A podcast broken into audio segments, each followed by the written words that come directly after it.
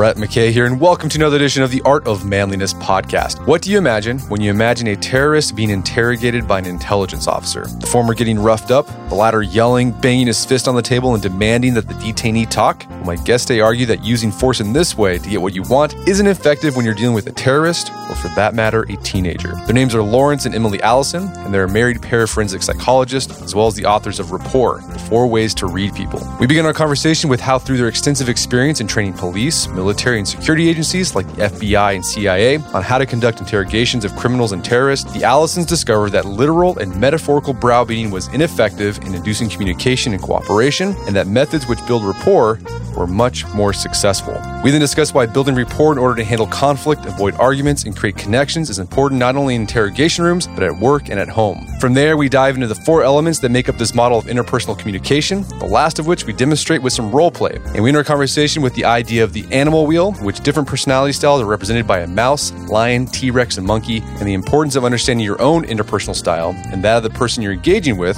so you can predict how they'll react and adapt accordingly. After the show's over, check out our show notes at aom.is slash rapport.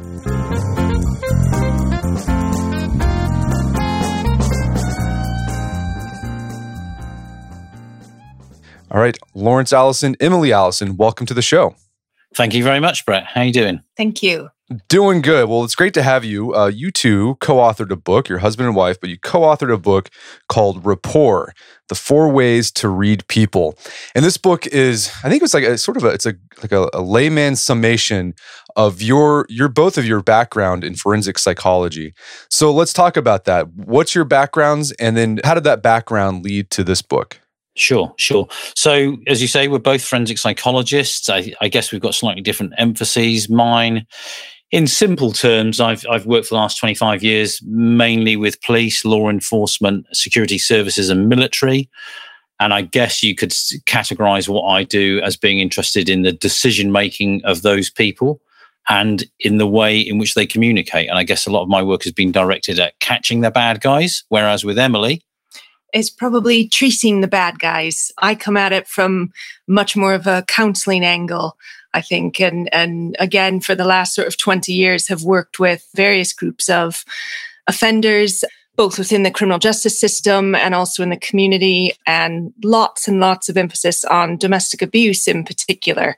So, violent offenders is, is really my sort of main population that I've been working with. And then a few years ago, both of you got involved with a, commission on interrogating terrorists. Uh, how did that happen? Yeah, so in the wake of President Obama's inauguration, there was a change in mindset in relation to what would work with high value detainees or high value targets or terrorists. Certainly around the controversy post 9 11 with the so called enhanced interrogation tactics slash torture, the view was A, this was morally reprehensible. B, it was ethically questionable. And C, it was illegal. And also, D, pretty importantly, it didn't work. So there were some tactics that were being used, which I don't know how much you want to get into the details of that because they're pretty unpleasant, that were being used in the wake of 9 11 that were, were really counterproductive in terms of the intelligence and information that was being sought. So, with that in mind, Obama's initial idea was to achieve two things through what was called the High Value Detainee Interrogation Group, which still exists. It's partly DoD, CIA, and FBI. It's a, a tri service program. And the two objectives were to generate an elite group of mobile deployed interrogators to go into hostile environments and do interrogations, but do them properly, do them backed by science, and do them according to the to the rule of the law. So where we came in is was it was in relation to the science bit, because up until that point, prior to 2012, we'd been developing various different methods to look essentially at what worked with people that were highly resistant. And so we came on board in 2012 and every year since then, we've been successful in securing research funding to do work on what works in these high value interrogations. And I think what really demarcates our work from pretty much everyone else's in that, that group of people that receive funding was unlike a lot of psychologists that have done a lot of work in relation to what happens in a laboratory with a student as a proxy for a terrorist our work was on the real thing. So we secured tw- nearly 2,000 hours worth of material of real field based interrogations with people from ISIS, Al Qaeda, extreme right wing, the Garda Síochána, looking at Irish paramilitary interrogations. And so we scoured that database, largest database in the world, to look at what worked. And, you know, maybe surprisingly to some members of the public, what worked were the rapport based methods, the so called soft skills, which is a term I hate, but, but those were the things that worked in securing information, intelligence, and evidence. All right, so that's a great transition to our, our, our the topic and of the conversation of your book rapport because that's counterintuitive. You think okay it's a bad guy but what you all found is that actually one of the first goals you have when you're interrogating someone who is a detainee potential has information that can help is you want to establish rapport.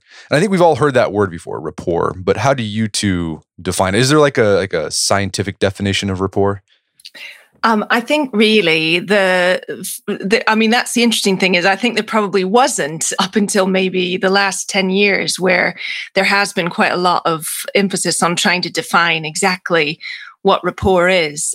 When you look at the therapeutic literature, it's, it's really about connection. So it's not necessarily a kind of friendliness or getting on with others, but it's a respect or connection that's established through communication. So that was really important to us that it wasn't about this simple idea of rapport is getting people to like you. Rapport is more about getting people to communicate with you, whether they like you or not. And you all make a distinction in the beginning. There's a difference between rapport and force when communications. Like, what would be those differences? So I think with with rapport, it's it's really the opposite of methods that that use force because whenever you're using force to try and get information out of someone, usually that's through pressure, enticement, coercion, or threat. And all of those things are generating fear. So the the reason the person is telling you it isn't because they're choosing to, isn't because they want to. It's because they feel frightened. And the difficulty with bringing that into an interrogation room in particular is that if I'm so frightened by what you might do if I don't give you information and I don't have any information, then I'm quite likely to feel compelled to make something up. So you can massively impact the credibility of the information that you're actually getting by introducing fear into an interrogation room. When we think about our wider relationships, I think that's so important because you know fear can be a part of of our more intimate personal relationships as well you know that kind of parenting style of you know wait until dad gets home attitude and that that just isn't a, a dynamic that you want to introduce into your personal relationships either. And it can also be in your work relationships. You might you might not be like when you you use you might use force but not even like realize using force. Like if, if this doesn't get done there will be consequences. Right the other thing that sort of struck me that we often talk about when we're trying to get the basic idea over to cops or military personnel is look, as soon as you show the hand that you are playing, which is forceful, you set up a dynamic in what you create, what what reacts. So so reactance is if I if I'm saying to you, you know, you better tell me this, or I'm, you know, I'm in an organizational culture, you better get this done. I might have been thinking, do you know what? I was going to get it done before you told me that I had to get it done. And now I may be thinking, maybe I don't want to get this done because you've so forcefully introduced that I have to. So it's a bit like the, the, the other example that we always give is if I, if I say to my kid, you can have honey nut loops or Cheerios, actually, do you know what? I've decided you can't have the Cheerios. Suddenly, that's the thing that I wanted. So you don't want to introduce anything, you know, someone might be working particularly well. As soon as you start challenging them not on not working so well, it implants the idea that they should should resist. And so you guys make this case that the ability to establish rapport, I mean, it's useful in what you all do, obviously, but it's also just useful for everybody because it helps us in our careers and help it make our lives more meaningful. And based on your experience, you know, working with not just, you know, detainees, but other people, why is why is it so important to our well-being to be able to develop rapport well, I think it's quite interesting because for us, you know, bringing this into a wider context just became, you know, the seemed like the right thing to do. We were having lots of experiences where we were training you know, very elite individuals in a professional context. And what we were getting was in the sort of quiet times of the training. So over coffee or over lunch, we get people grabbing us and saying, you know, I really want to try to use this with my teenager because we're having a really hard time getting on.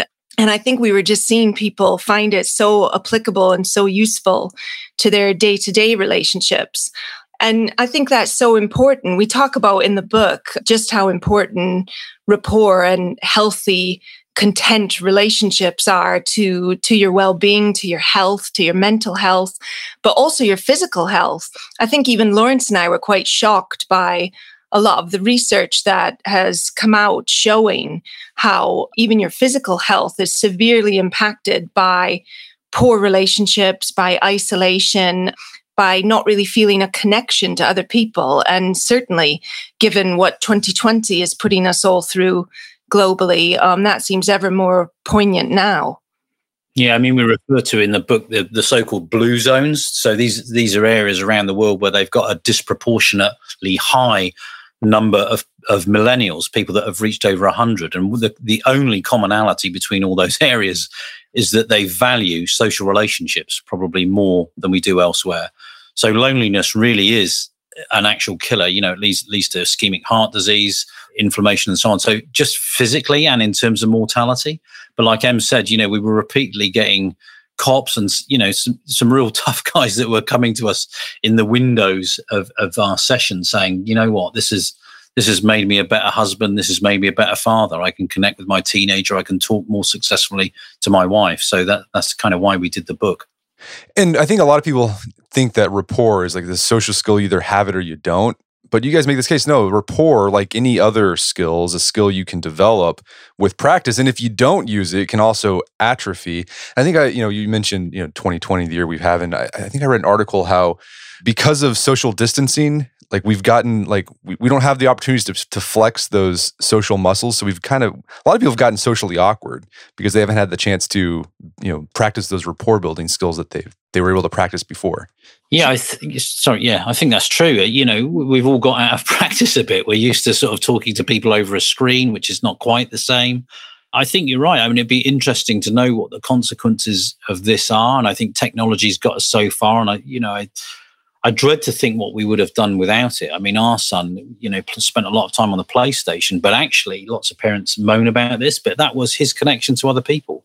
But you're right; those skills do atrophy. You've got to work on them. You know, we each have an inclination to behave in certain ways, and some of us might have a natural flair for it.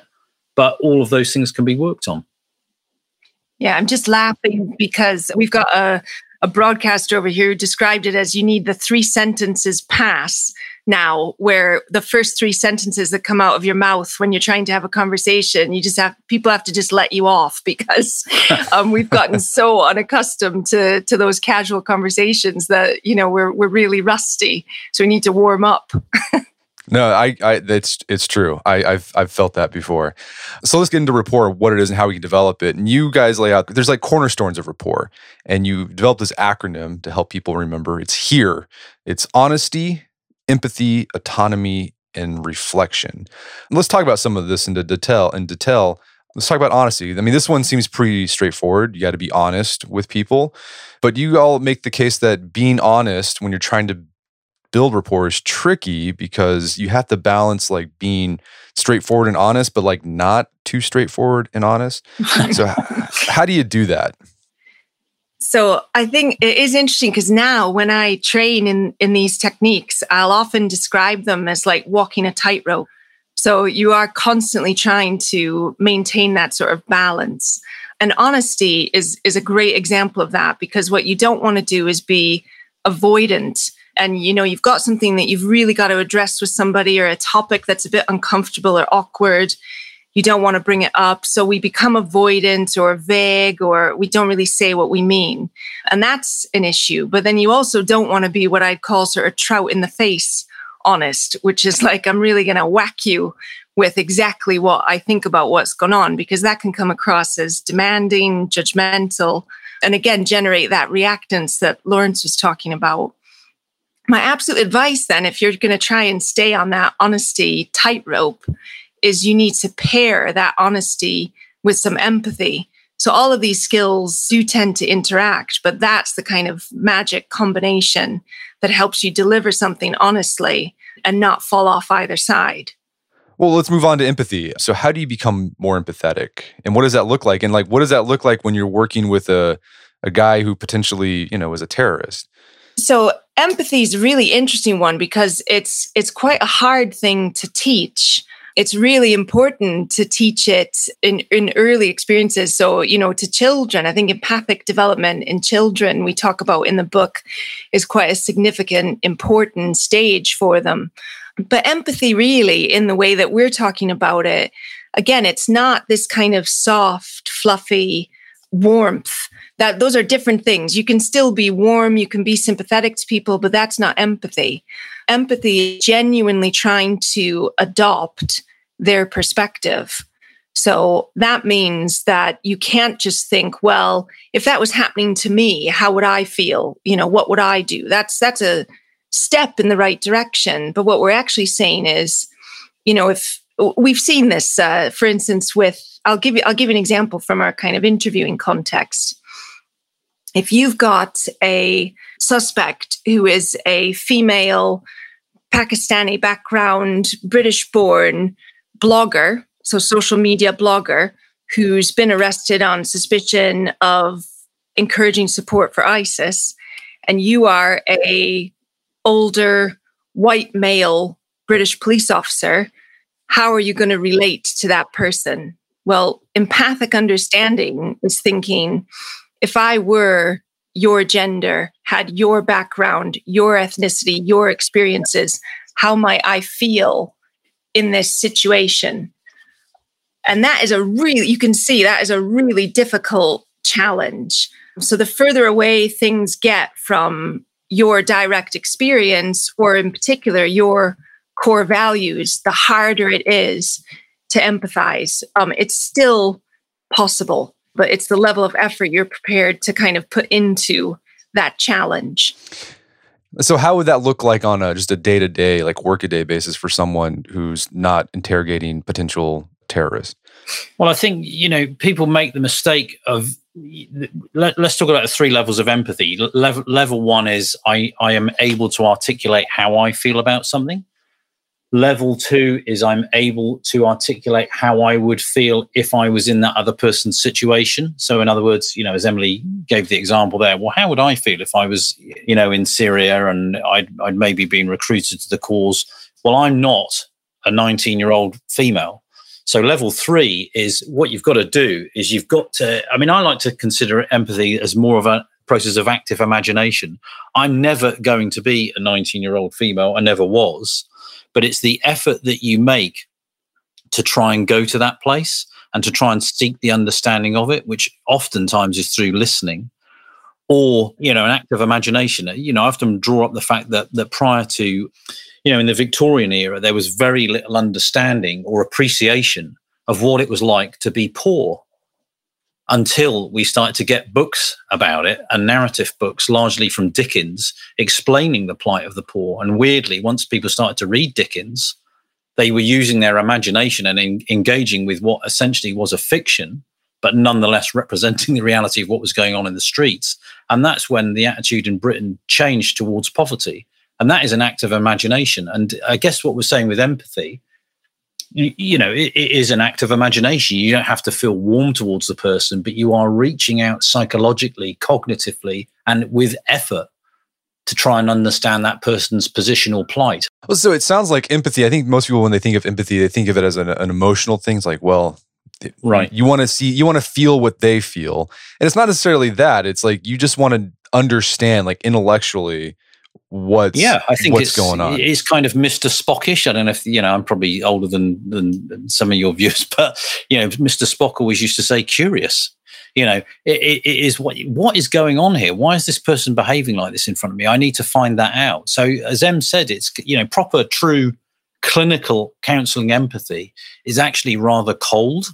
It doesn't need to be. It's not a prerequisite of it but it's definitely a more cognitive than affect laden issue I think it's interesting as well when you do try and bring that into the realm of your personal relationships because, you know, that can feel a, a bit clinical. But I guess we're saying if you're trying to empathize with your teenager, and their situation, you kind of need to turn off your own emotion, which is, you know, you might be thinking, well, you know, you'll get over it, you'll grow out of this, you know, stop stop being so childish or whatever, but that's your kind of emotional mindset and value system coming into play. Whereas instead, if you're empathizing with your teenager, you're thinking, where is your head at at the moment? What are you going through?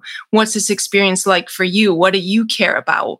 And and that require that does require listening. It re- it requires caring enough to figure out what the answers to those questions are.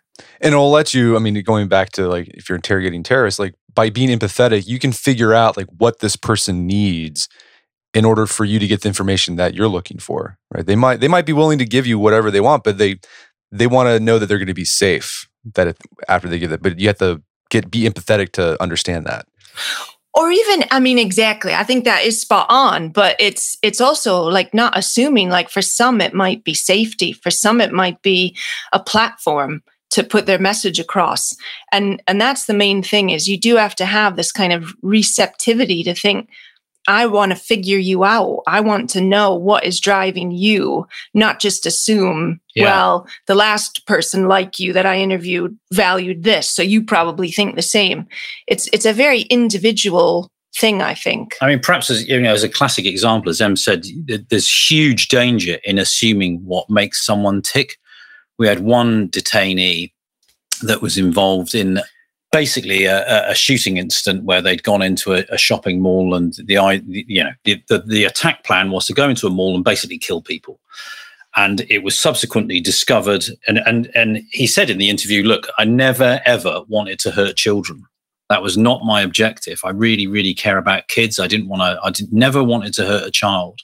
Subsequently and later on in the interview it was discovered that that person wanted to kidnap some kids and take them back to their country of origin. At which point, the interviewer said, Well, hang on a minute ago. You, you, hang on a minute ago. You said you didn't want to hurt kids, but you're taking them away from their parents.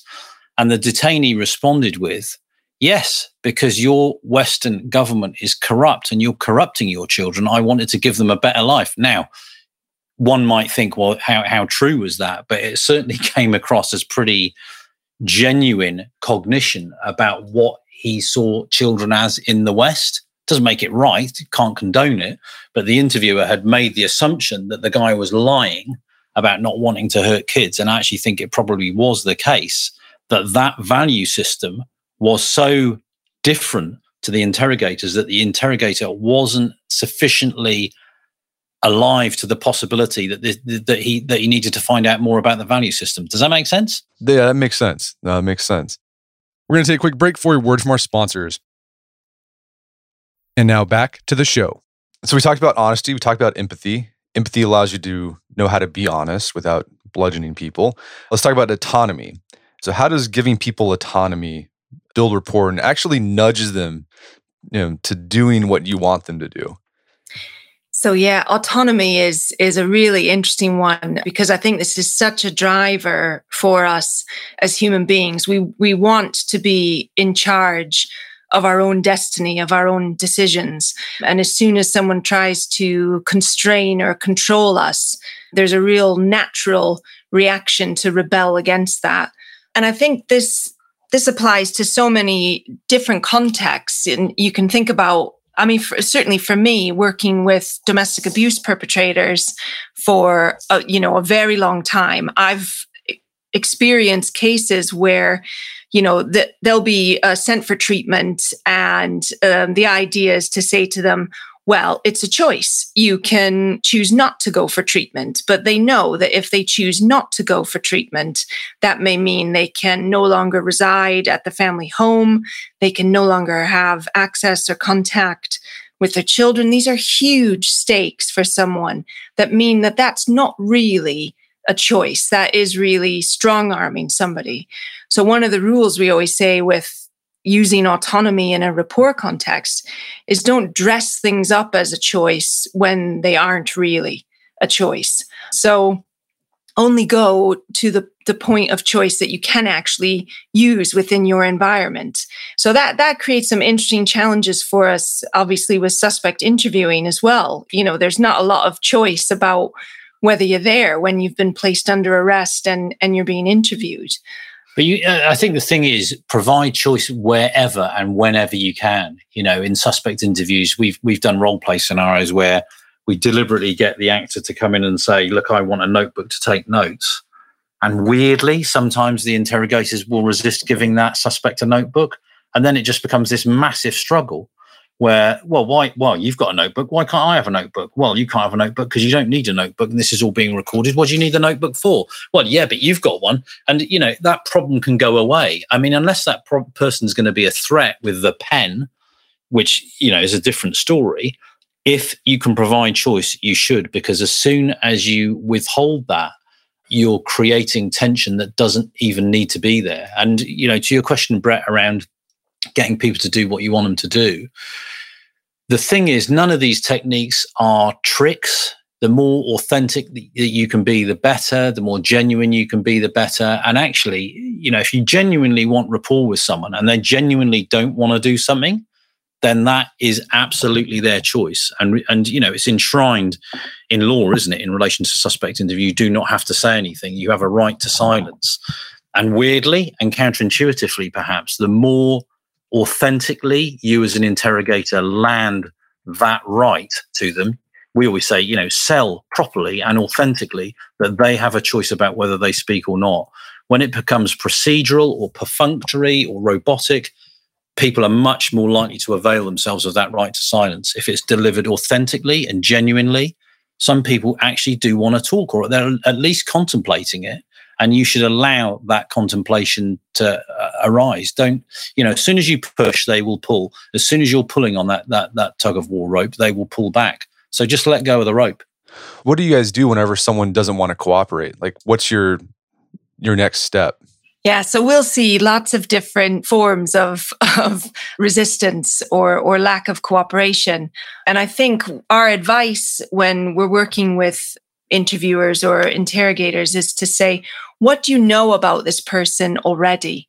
What do you know they care about or have some indicators? And, and again, as I said before, you don't want to make assumptions, but you want to make a kind of informed hypothesis, a bit of a guess of it's, they probably are interested or care about this. And so if you can frame your approaches or your questions or your appeals to them around values that you think they're going to hold, then that is likely to start pushing those levers that open them up. You've at least got to be able to explore the blockers because the reality is if they are if they've got a genuinely and fully informed picture of the reasons why they aren't talking and the reasons why they might want to consider talking, then you genuinely do need to leave that choice up to them. But what's kind of strange is perhaps sometimes it is in their best interest to talk and they don't they don't they're not fully appraised of the reason why you can sometimes get some very strong arming barristers or solicitors that, that are instructing them not to talk well the reality is legally it's not an instruction not to talk it's advice and so we always recommend you know if you as the interrogator keep that position clear in your head it's not about what your solicitor or barrister or attorney wants you to do it's not about what i want you to do this is the situation. It is your choice. And actually, that is the strongest indicator that that person can make a fully informed, legally appropriate, and psychologically real decision about whether they want to talk. And look, the reality is, if you've got a hardcore Taliban commander that is uh, got zero interest in speaking to you, there's nothing you can do about it. And you know that again is also their choice. But as soon as you start going down that slippery slope of strong arming, coercing, tricking, deceiving, and so on, the long term pain that you will pay for that is that you could get bust information. You come across as the bad guy, you come across as the coward, and that will go back to those people in terms of the long game. That is a, a toxic route that you can go down that doesn't pay off. And it is, you know, the more you can leave it up to them, the better. I was just going to add very quick, give you like a, you know, practical yeah. example of seeing that in operation. And this really shocked us even in, in the analysis of the data. But you know, like Lauren said, for some people, they're so dug in, it it really doesn't matter. You feel like it doesn't matter what you do. And we've seen that kind of where interviewers we call the kind of kitchen sink approach. They'll just try anything, you know, to get that person to cooperate. But we saw a real difference if the interviewers maintained rapport based methods, even with very hardcore paramilitary suspects, they would never say anything on tape. They were way too savvy. That wasn't going to happen ever. But they would give information up when the tape switched off. And intelligence in this forum matters a great deal. So, so we were saying, listen, it always matters. Rapport always matters, even if someone you know, looks like there's no chance of them cooperating, it's not worth going, well, let's just try anything. So, I mean, it sounds like knowing how to give someone autonomy requires empathy. Again, you have to understand where they're coming from. And I, I was trying to think of like a, a sort of a day to day example. And one that came to me is like customer service, right? When you're, you have a problem and you go to the customer service person and the typical thing is like you just start demanding things da da da da da. And i think in that situation you'd want to be like okay how can i give this person autonomy? So you'd be you'd ask like is there anything you can do to fix this problem?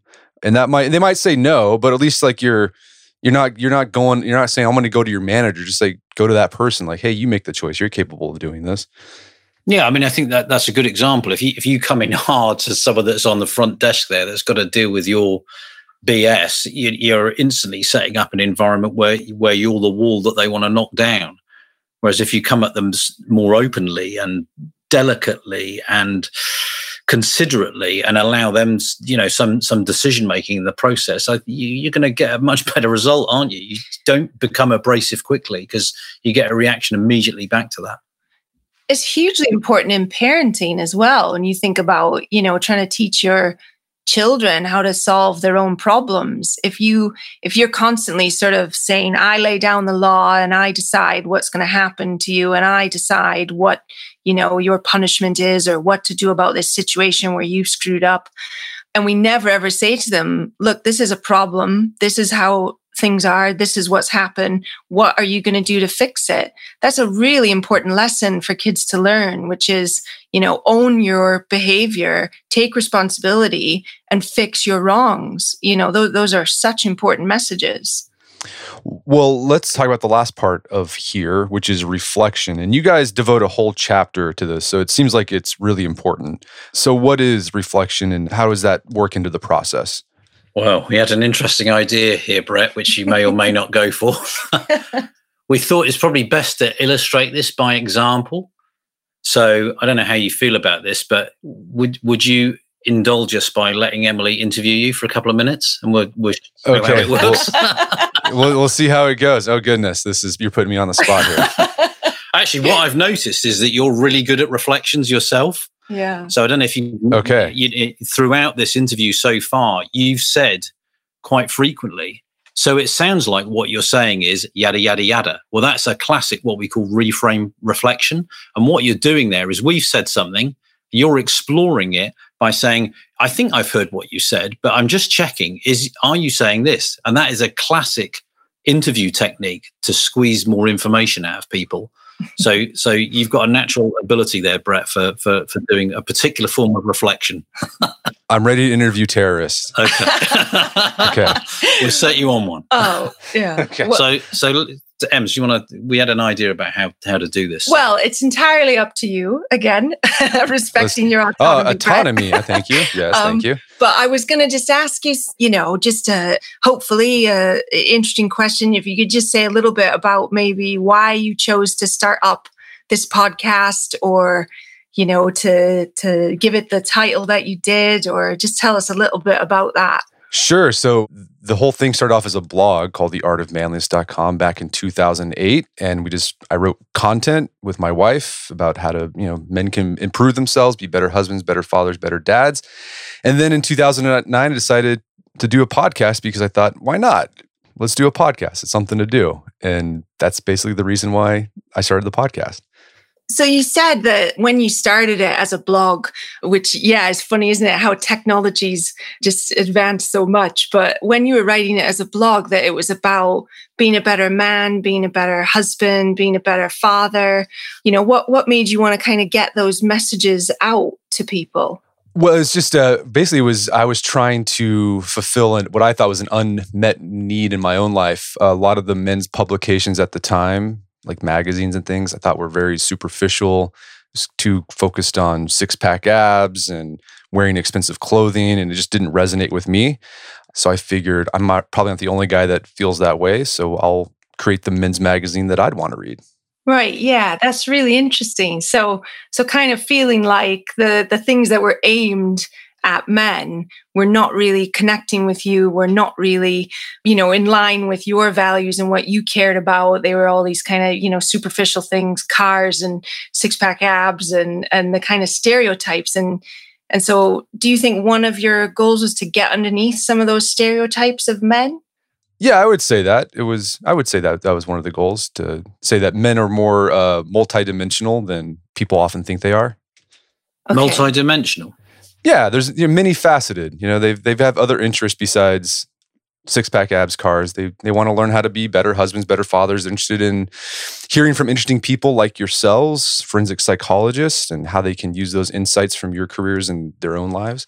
I think uh, sometimes we sell men short. Yeah. So, on the one hand, feeling like there wasn't anything out there, but then also feeling like what was out there you know was was kind of derogatory toward what maleness is about. Yeah I, I, would say that yeah that's i think that's a, a great way to put it. Okay that's that's quite interesting.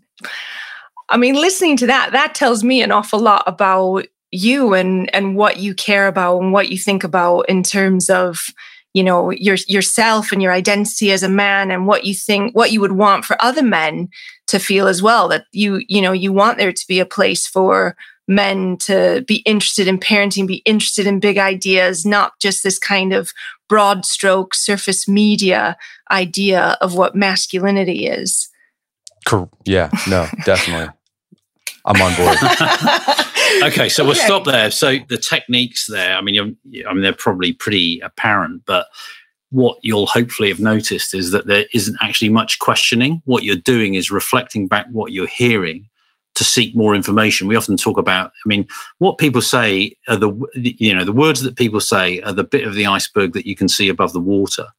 But what you can't see is the size, shape, and dimensions of what sits beneath it.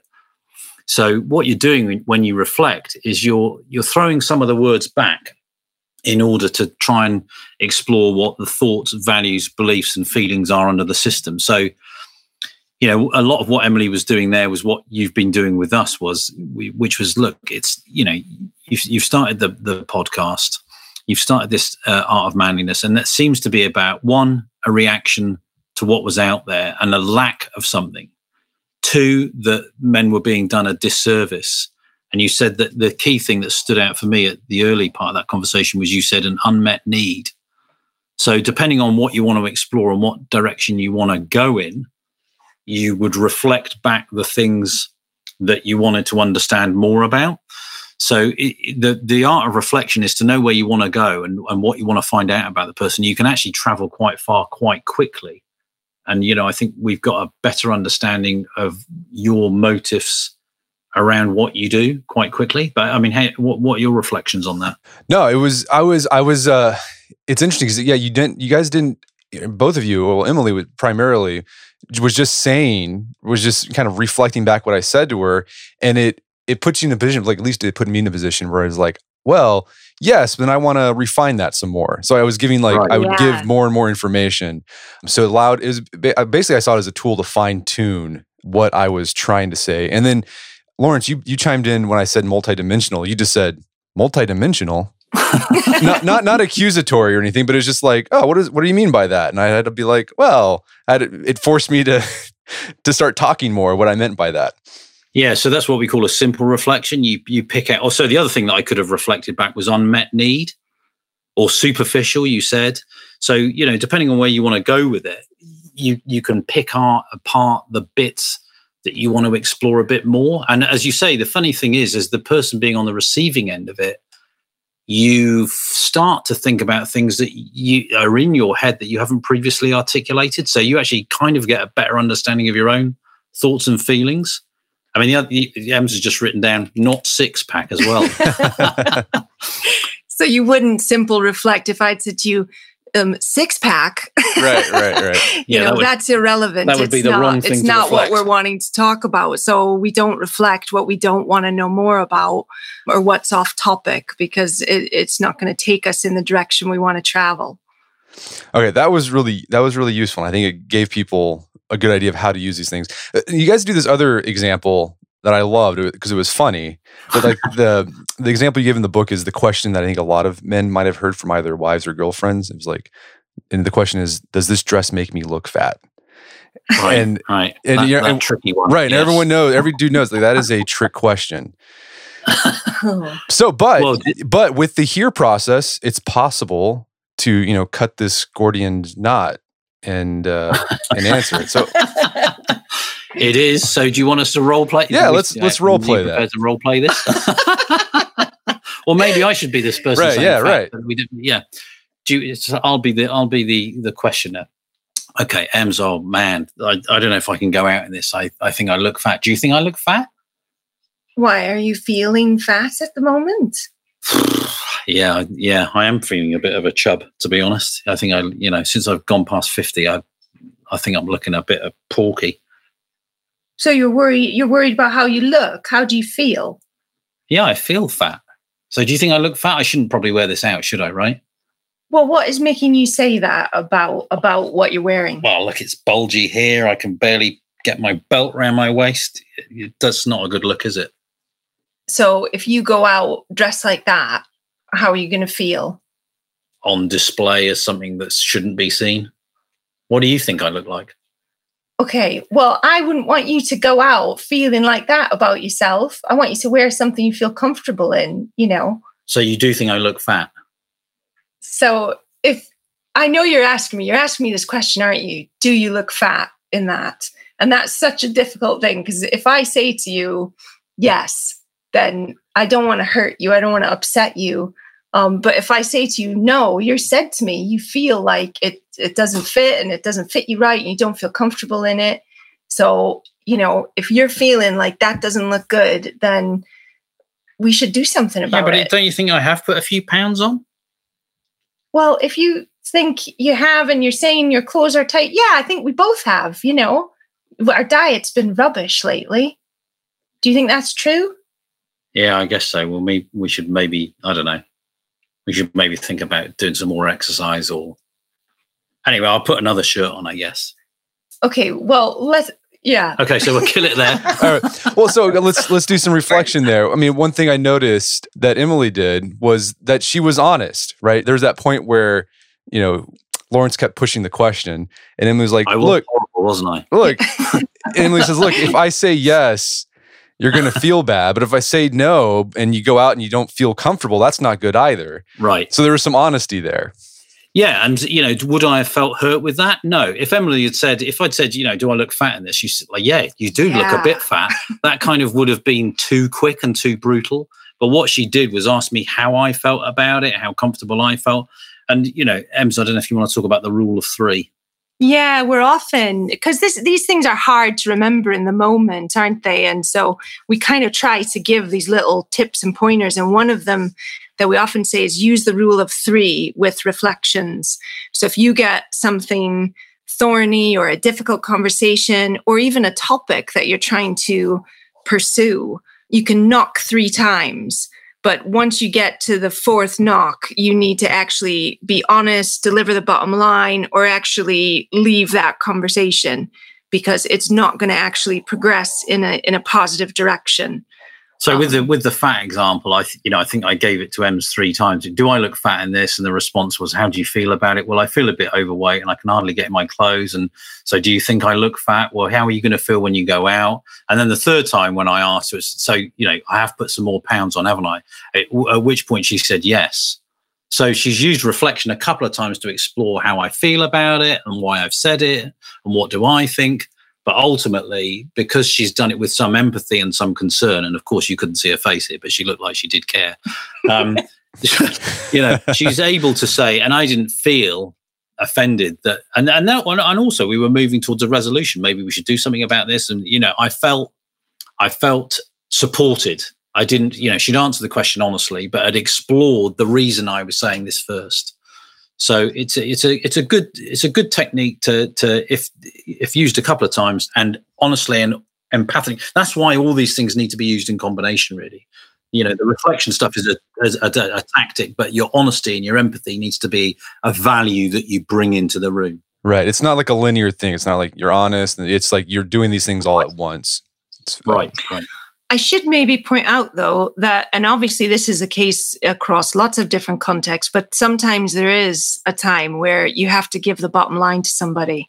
You know, if say you're, you know, you've got to let somebody go at work or you've got to, um, you know, impose a punishment on your child for something they've done, or certainly for our circumstances, but, you know, we've got urgent safety interviews in terrorism in interviewing where you know literally it's the kind of ticking time bomb scenario. There are questions that need to be put to someone urgently and a, and a bottom line that has to be given. And things that can't be given as well. You know you get detainees saying you know can i can i speak to this person? Can i do this? No you can't do that. And here are the reasons why. So you need to be able to give the hard messages definitely. And and the way to do that just to hang on to this is is if you've got a bottom line to deliver, always pair it with empathy at the front end.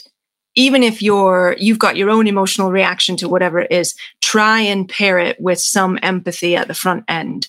So give that bit of understanding. I think I say in the book we call it the toddler in the t-shirt technique where you know you give that understanding and that's that's an example where the toddler says i want to wear my dinosaur t-shirt to nursery today mummy and you say, Well, you can't, darling, it's wet. And they say, Well, I want it. And you say, Well, you can't, it's wet. And they say, Well, I want it. And round and round we go. We're never going to give that bottom line of you're not wearing the t shirt to nursery unless we give some empathy first. And, and people think they think it's indulgent. They think you should just say, you know, no, just do it. But people can't hear the message unless they have their perspective acknowledged. So for that example, you'd say, you know, I know you love that t-shirt. It's your favorite. I bet you were really looking forward to wearing it today. But you can't, sweetheart. It's wet. So you can wear it tomorrow. We'll dry it, hang it. Now you have to pick one of these other 20 dinosaur t-shirts that you own. You know, and that's like a really common example, but I promise you, we're teaching the same thing when you're acknowledging somebody's perspective in, in a terrorism interview. Give that empathy first, and then they can listen to the bottom line. So the hear process is you know, something you can do to build that rapport. But another part of rapport that you guys make the case is that there's a social dynamic going on. People are either going to be confrontational, they're going to be submissive, they're going to be cooperative, they're going to be, you know, just just bulldozing. And you have to take that into account too. And when you're trying to build rapport with somebody. So let's talk about this, these social dynamics. And you guys use sort of like animal totems to describe them. Can you kind of walk us through the what you call yeah. the animal circle? Yeah, so th- this goes back to Leary's work, Timothy Leary. Some of your, your, your listeners may know Leary. He was known in the 1950s for being a personality theorist, and then he kind of went off the rails a bit and was engaged in using LSD and God knows what. But in the early part of his career, he came up with a really interesting idea. And the idea was that up to that point, personality theory had always been considered a kind of static trait that was just within the individual, you know, how conscientious or extrovert or neurotic you were. And Leary said, well, okay, that's, I'm not disagreeing with that. But actually, part of what personality is, is only revealed when you see that person interacting with another person. So, if you like, it's a kind of interpersonality theory. And so he created this thing called the interpersonal wheel. And for listeners, if you want to fill in your own wheels to see where your particular emphasis is, if you go to our website, which is www.ground-truth.co.uk, you can fill in a little inventory that will tell you whether you're mainly controlling or mainly cooperative or mainly a, a capitulator or mainly conflict driven. But Theory's argument, uh, Leary's argument was that in any interaction, there were two basic dimensions power and communion. The power dimension, if you visualize a kind of north, east, south, west, the power dimension runs north, south. And as you go north, you're creating more power. And in so doing, the person that you're speaking to, you are wanting them to go lower. You're wanting them to go south and be more submissive. Equally, if you come into an interaction and you're very submissive, you are inviting a response where the person opposite you is going to be higher on power. So if you look at someone like, we always think of a good example is Gordon Ramsay as a as a, a, character that's very high on power. And what does he like when he's talking to other people? He likes them to be lower than him. So he's comfortable with a power dynamic where he's in charge and the other person opposite them is lower. So that's the power dimension. On the, the horizontal axis, the west to east axis, you've got what we call communion or love. Now, this axis works rather differently. And at the west side, you've got conflict. And at the east side, you've got cooperation. And on the east side, where we talk about where the monkey sits, if you're giving out social warm vibes, you're expecting to get that back.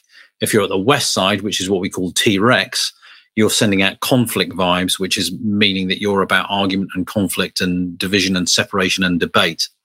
And those things attract each other. So, in terms of this kind of totemic animals, you've got at north the lion, you've got at east the monkey, you've got at south the mouse, and at west you've got the T Rex. Now, all of these areas need to be mastered, and all of them can be done pro socially and adaptively, or antisocially and maladaptively.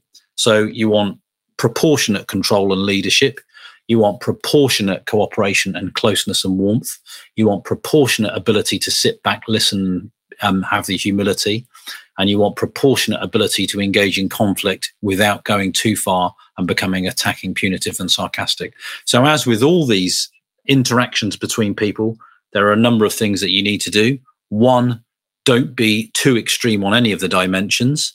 And two, know what you are dealing with when the person sat opposite you is displaying a particular form of behavior. So you always need to think about where you fit. And that, in a nutshell, is the interpersonal wheel.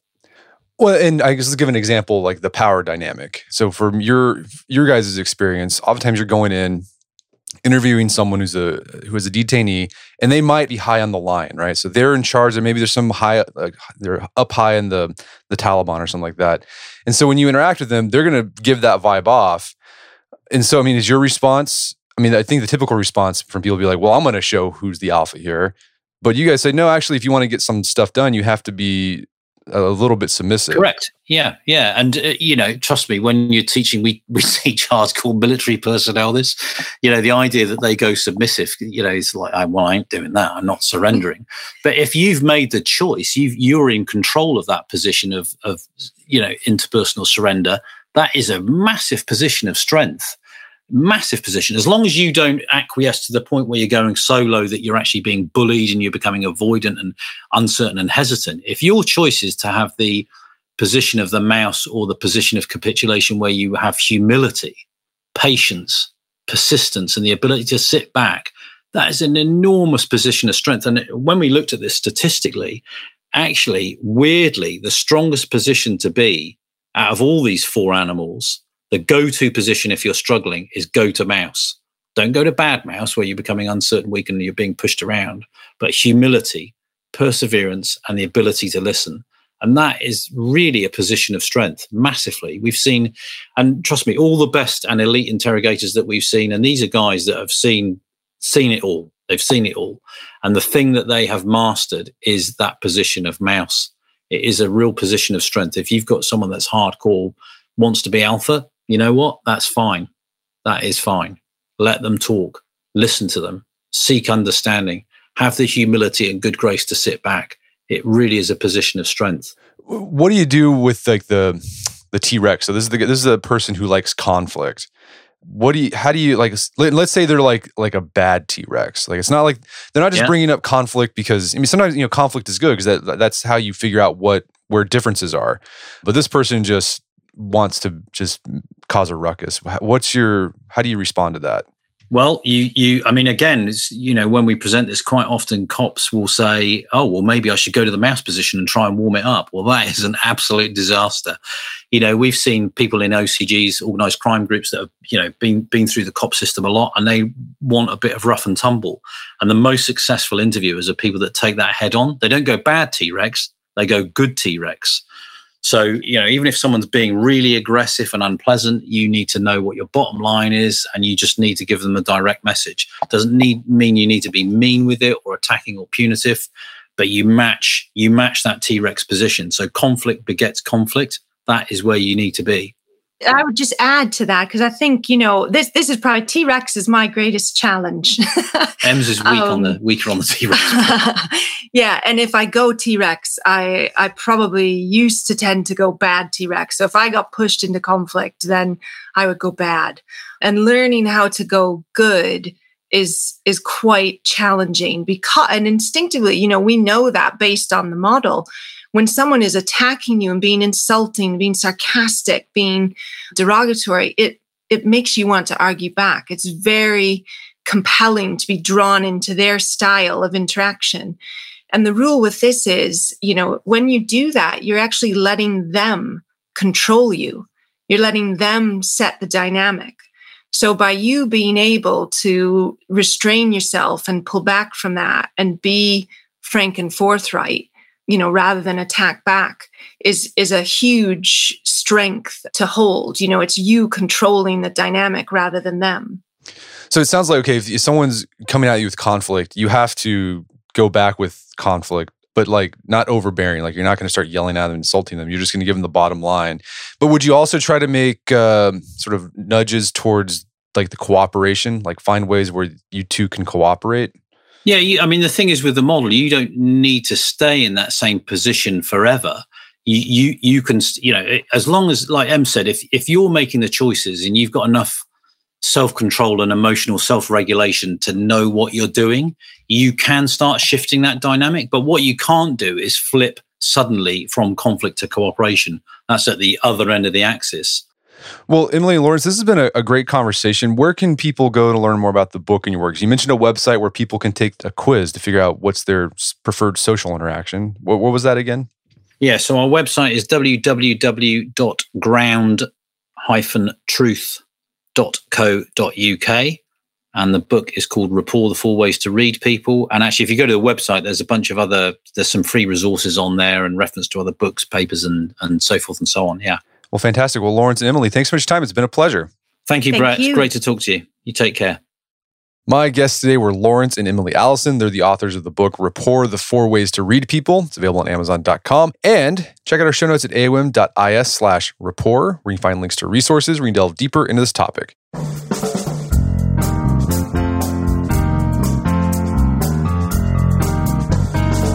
Well, that wraps up another edition of the AOM podcast. Check out our website at artofmanliness.com where you find our podcast archives, as well as thousands of articles rewritten over the years. And if you'd like to enjoy ad free episodes of the AOM podcast, you can do so on Stitcher Premium. Head over to StitcherPremium.com, sign up, use code manliness at checkout for a free month trial. Once you're signed up, download the Stitcher app on Android or iOS, and you can start enjoying ad free episodes of the AOM podcast. And if you haven't done so already, I'd appreciate if you take one minute to give us a review on Apple Podcasts or Stitcher. It helps out a lot. And if you've done that already, thank you. Please consider sharing the show with a friend or family member who you think would get something out of it. As always, thank you for the continued support. Until next time, this is Brett McKay reminding you not only to listen to the AOM podcast, but put what you've heard into action.